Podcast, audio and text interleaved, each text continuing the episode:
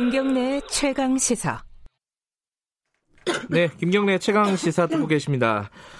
오늘은 어, 가습기 살균제 특별법 관련된 얘기 좀 할게요.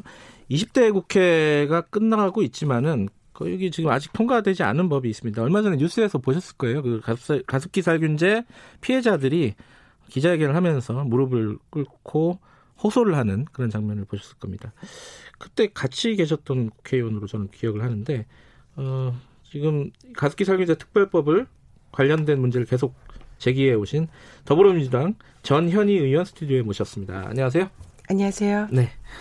아, 이게 왜 통과가 안 되는 겁니까? 이게 뭐 쟁점이 있어요? 아, 저도 너무 안타까운데요. 일단은 네. 근본적으로는 지금 네. 국회가 파행을 겪고 있어서 네. 제대로 된 절차가 진행되지 않는 게 원인인 것 같고요. 음, 네. 그리고 그래도 여야가 힘을 합쳐서 민식이법 같은 경우는 통과를 시켰잖아요. 네.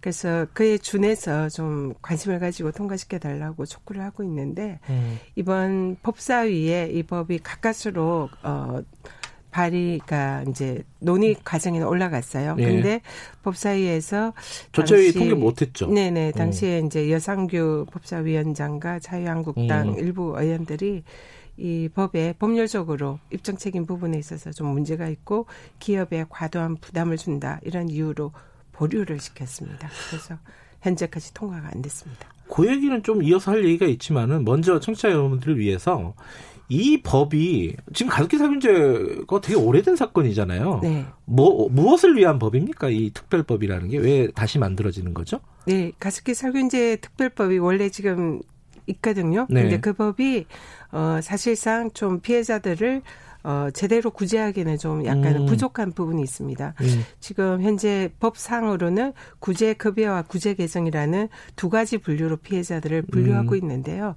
이게 구제 급여로 인정받는 경우에는 어, 이른바 피해 배상을 좀 더 신속하게 받을 수 있고 네. 나라 정부가 가습기 살균제 피해자라는 걸 인정하는 네. 그런 내용으로 되어 있어서 어, 구제 개정으로 분류된 분들은 어, 사실상 그런 제대로 된 배상을 받지를 못하고 있습니다. 그래서 피해자들 사이에 굉장히 갈등을 야기를 음. 하고 있고요. 네. 그리고 또 실제로 어, 여러 가지 소송을 하기에는 이런 피해자들이 가습기 살균제로 인한 피해임을 입증하기가 매우 곤란해서 음. 이분들이 좀 소송에서 입증을 좀 용이하게 할 수 있도록 음. 이런 부분을 법에 추가를 했습니다. 그, 그러니까 지금 이제 피해 구제가 제대로 안 되고 있다. 이 얘기는 옛날부터 많았어요. 네네. 네. 근데 그 부분을 좀 개선하는 법이다 이거죠. 네, 간단하게 얘기하면은. 네. 근데 이거 지금 국회 통과 기다리다가 사망자 50명이 더 늘었다? 이런 보도도 있었는데 이건 무슨 말입니까? 가습기 살균제 피해자가 네. 어 실제로 그 지금 수십만 명에 이른다는 그런 분석도 있고요. 그렇죠. 그리고 가습기 살균제 피해자로 등재된 분들이 지금 음. 6,616명 있습니다. 그러니까 등재된 사람만 6,600명이다. 신고한 분들. 네. 그래서 이 중에 어 이제 많은 분들이 피해 구제를 기다리다가 음. 지금 현재 어, 사망자만 1,500명이 넘고요. 1,500명? 작년 음. 한 해만 해도 한 100여 분이 사망을 했습니다. 그래서 실질적 근데 이분들이 어, 피해 구제를 제대로 받지 못하고 치료를 제대로 받지 못해서 음. 사망하는 분들이 많으시거든요. 네. 그래서 이 법이 좀 하루속히 만들어져서 이분들에게 제대로 된 치료를 받을 수 있도록 하는 정부 지원이 정말 절실합니다. 근데 이게 입증 책임이라는 게 가장 중요한 대목일 것 같은데 그 부분이 지금까지는 본인이 입증해야 되는 그런 상황이었나요? 피해자가? 어, 지금 이 부분에 소송으로 가게 되면은 네. 미사 소송의 원칙이 네. 어, 소송을 제기한 원고 네. 피해자가 되겠죠. 네.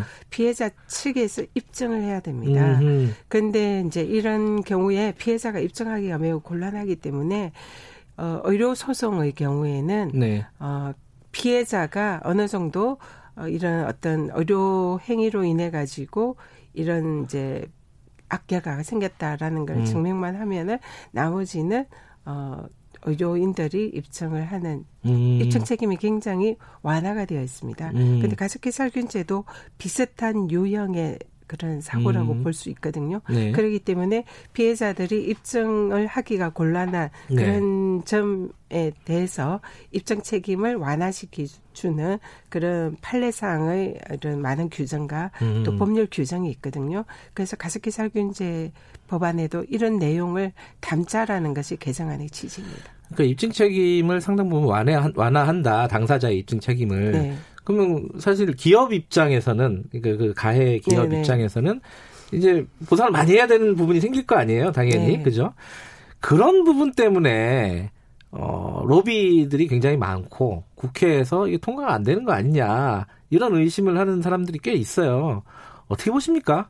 어, 그런 이... 지금 이제 지적들이 있고요. 네. 실제로 네. 이제 법사에서 논의될 때 네. 기업에 부담이 된다. 네. 이런 지적들로 이 법에 반대하는 그런 의견들이 아 실제로 있었습니다. 논의 과정에서 기업에 네네. 부담이 된다는. 측면들이 꽤 있었군요. 네. 그런데 음. 실제로 그 제조물 책임법 에 보면 네. 기업이 이런 이제 어, 어떤 좀 사회 악영향을 네. 미쳤을 때 거기에 대해서 네. 어, 사실상 입증 책임이 기업에게 네. 그게 기업의 책임이 아니라는 것을 전환하는 그런 규정이 있거든요. 음. 그래서 어, 피해자들이 이것을 입증하기가 거의 불가능하다는 것을 법에도 인정하고 판례도 인정을 하기 때문에 네. 이런 소송에 있어서는 실제로 판례에서는 어, 피해자의 입증 책임을 굉장히 완화하는 그런 판례들이 아주 많이 있습니다. 그래서 결코 무리하지 않고 기업에 지나친 부담을 주지 않는다라고 음. 이렇게 생각합니다.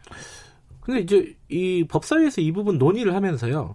뭐 각 부처의 이, 이 어, 뭐랄까, 그, 의견을 좀 더 들어봐야 된다. 이런 네. 얘기들도 있더라고요. 네. 뭐가 의견 조율이 안 됐다는 뜻인가요? 아니면 어, 정부에서 반대하고 있다는 뜻인가요? 무슨 말이에요, 이거는? 실제로 이 법을 만드는 과정에서 네.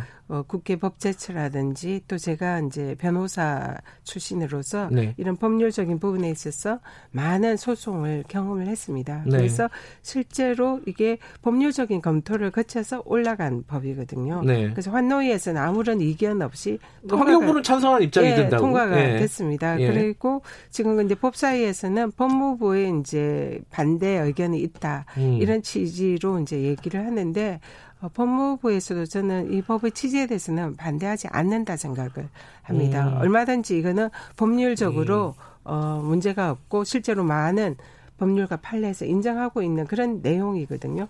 그리고 이제 또 하나는 기재부에서 예. 이 기금이나 어쨌든 이 정부의 부담, 예. 재정상의 부담을 초래할 가능성도 있다는 이유로 이제 거기에 대해서 반대 의견은 아니지만 이제 걱정하는 의견을 제시를 음. 했는데 실제로 이것은 아주 특수한 경우입니다. 음. 그래서 어떤 이 가습기 살균제라는 이런 이제 어, 제품으로 인해서 제한된 범위 내에 피해자가 있는 것이기 때문에 어, 실제로 현재도 정부에서 재정을 일정 정도 투여를 음. 하고 있고요. 그, 또 기업에서도 부담을 하고 있기 때문에 그런 우려는 크게 걱정 안 하셔도 될 것 같습니다. 이게 발의를 하셨잖아요. 네. 발의가 언제였죠? 작년 어 중반 그럼 1년 반이 아 작년 중반 네네. 한 6개월이 넘었다는 네네. 얘기잖아요. 네.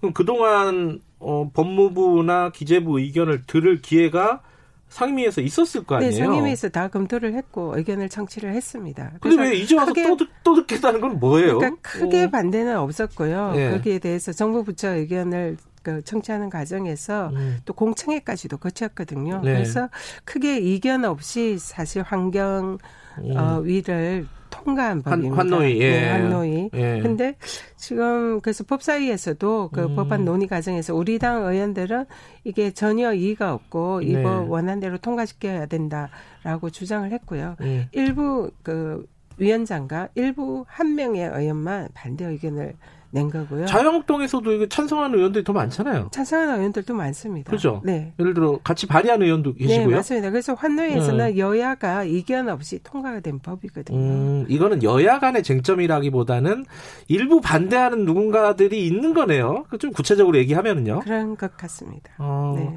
그 반대하는 분들은 기, 부처의 이, 어떤 의견을 들어야 된다라는 네. 어떤 그걸로 반대를 하지만 네. 실제로 부처의 음. 의견들을 다 청취하고 정리해서 올라온 법입니다. 그러니까 이걸 바라보는 국민들이라든가 혹은 어, 피해자들 입장에서는 아 이거 기업들 로비 때문에 그런 거 아니냐 이렇게 뭐 근거는 명확하게는 없겠지만은 네. 의심할 수는 있는 상황 아니냐 이런 생각도 좀 들어요 사실. 네. 음, 아니, 그, 거기에 대해서는 피해자분들하고 어떻게 그런 얘기도 좀 해보셨나요? 피해자분들은 그런 음. 지적들을 많이 하십니다. 예. 그리고 실제로 그렇게 생각이 되는 부분도 어, 법사위에서 네. 기업에 부담이 된다 네. 이런 취지로 반대 의견을 내시기 때문에 좀 어, 이거는 기업의 입장에서 생각할 것이 아니라 알겠습니다. 피해자들 입장에서 전적으로 생각해야 된다 생각합니다. 20대 국회에서 이게 통과될 가능성이 얼마나 되신다고 어, 된다고 보십니까? 지금 그 음. 법사위에서 이제 예상교 위원장이 지적한 입증 음. 책임 문제에 관해서 네. 이 부분을 이제 전폭적으로 네. 어, 후퇴를 시킨다면 좀 어느 정도 가능성은 있지 않을까 싶은데요. 아, 그 부분을 수정을 해가지고요? 네, 네. 근데 아. 피해자들이, 어, 그 부분에 대해서 굉장히 분노하고 있고, 그렇게 원안이, 지금 사실 환노위에서도 원안이 예. 제가 발의, 발의한 부분 중에서는 굉장히 후퇴돼서, 어, 음. 법사위로 올라갔거든요. 그래서 피해자, 지금 사실상 사망자가 1,500명이 넘고 있기 네. 때문에 이분들에게 제대로 된 보상을 하는 사망자 위로금 음. 부분이 이제 법안 내용에서는 빠지고 부대의 의견에 들어갔습니다. 음. 그래서 상당히 후퇴가 된 채 이제 올라갔는데 지금 이 내용도 피해자들이 받아들이지 못한다고 굉장히 분노를 하고 있거든요. 음. 그런데 법사위에서 또 피해자들이 제일 중요하게 생각하는 부분 중에 하나가 입장 책임 문제인데 네. 이 부분도 후퇴한다면 아마 음. 피해자분들이 굉장히 분노하지 음. 않을까 생각합니다. 이건 좀 지켜봐야 될 내용인 것 같고요. 네. 이 얘기도 하나 여쭤보려고 그랬는데 시간이 없네요. 네. 강남이 선거구잖아요. 네. 지역구지잖아요. 네. 이번에 강남 지역구 줄어든다는 얘기가 있어요. 맞아요? 어, 그런 얘기가 돌고 있는데요. 기사도 네. 났고요. 선거구 획정할 때요? 네, 네. 맞습니다. 근데 음. 어, 강남이 이제 사실 인구로 보면은 인구 환산이 굉장히 높습니다. 지금. 음. 그런데 이제 전북 뭐 김제 부안을 기준으로 해서 호남 의석을 줄이지 않는 쪽으로 이렇게 음. 논의를 하다 보니까 그냥 엉뚱하게 불똥이 강남으로 튄 것 같습니다. 가능성이 있다고 보세요? 뭐 가능성도 뭐 배제하지 않고는 음. 있지만 사실상 불합리하다고 보고요. 네. 실제로 강남의 인구가 계속 그 재건축 때문에 일부 빠졌지만 지금 현재는 예. 다시 회복하고 있는 여기까지 드릴게요. 고맙습니다. 전현희 네. 의원이었고요. 김경래 최강사 오늘 여기까지 하겠습니다. 고맙습니다.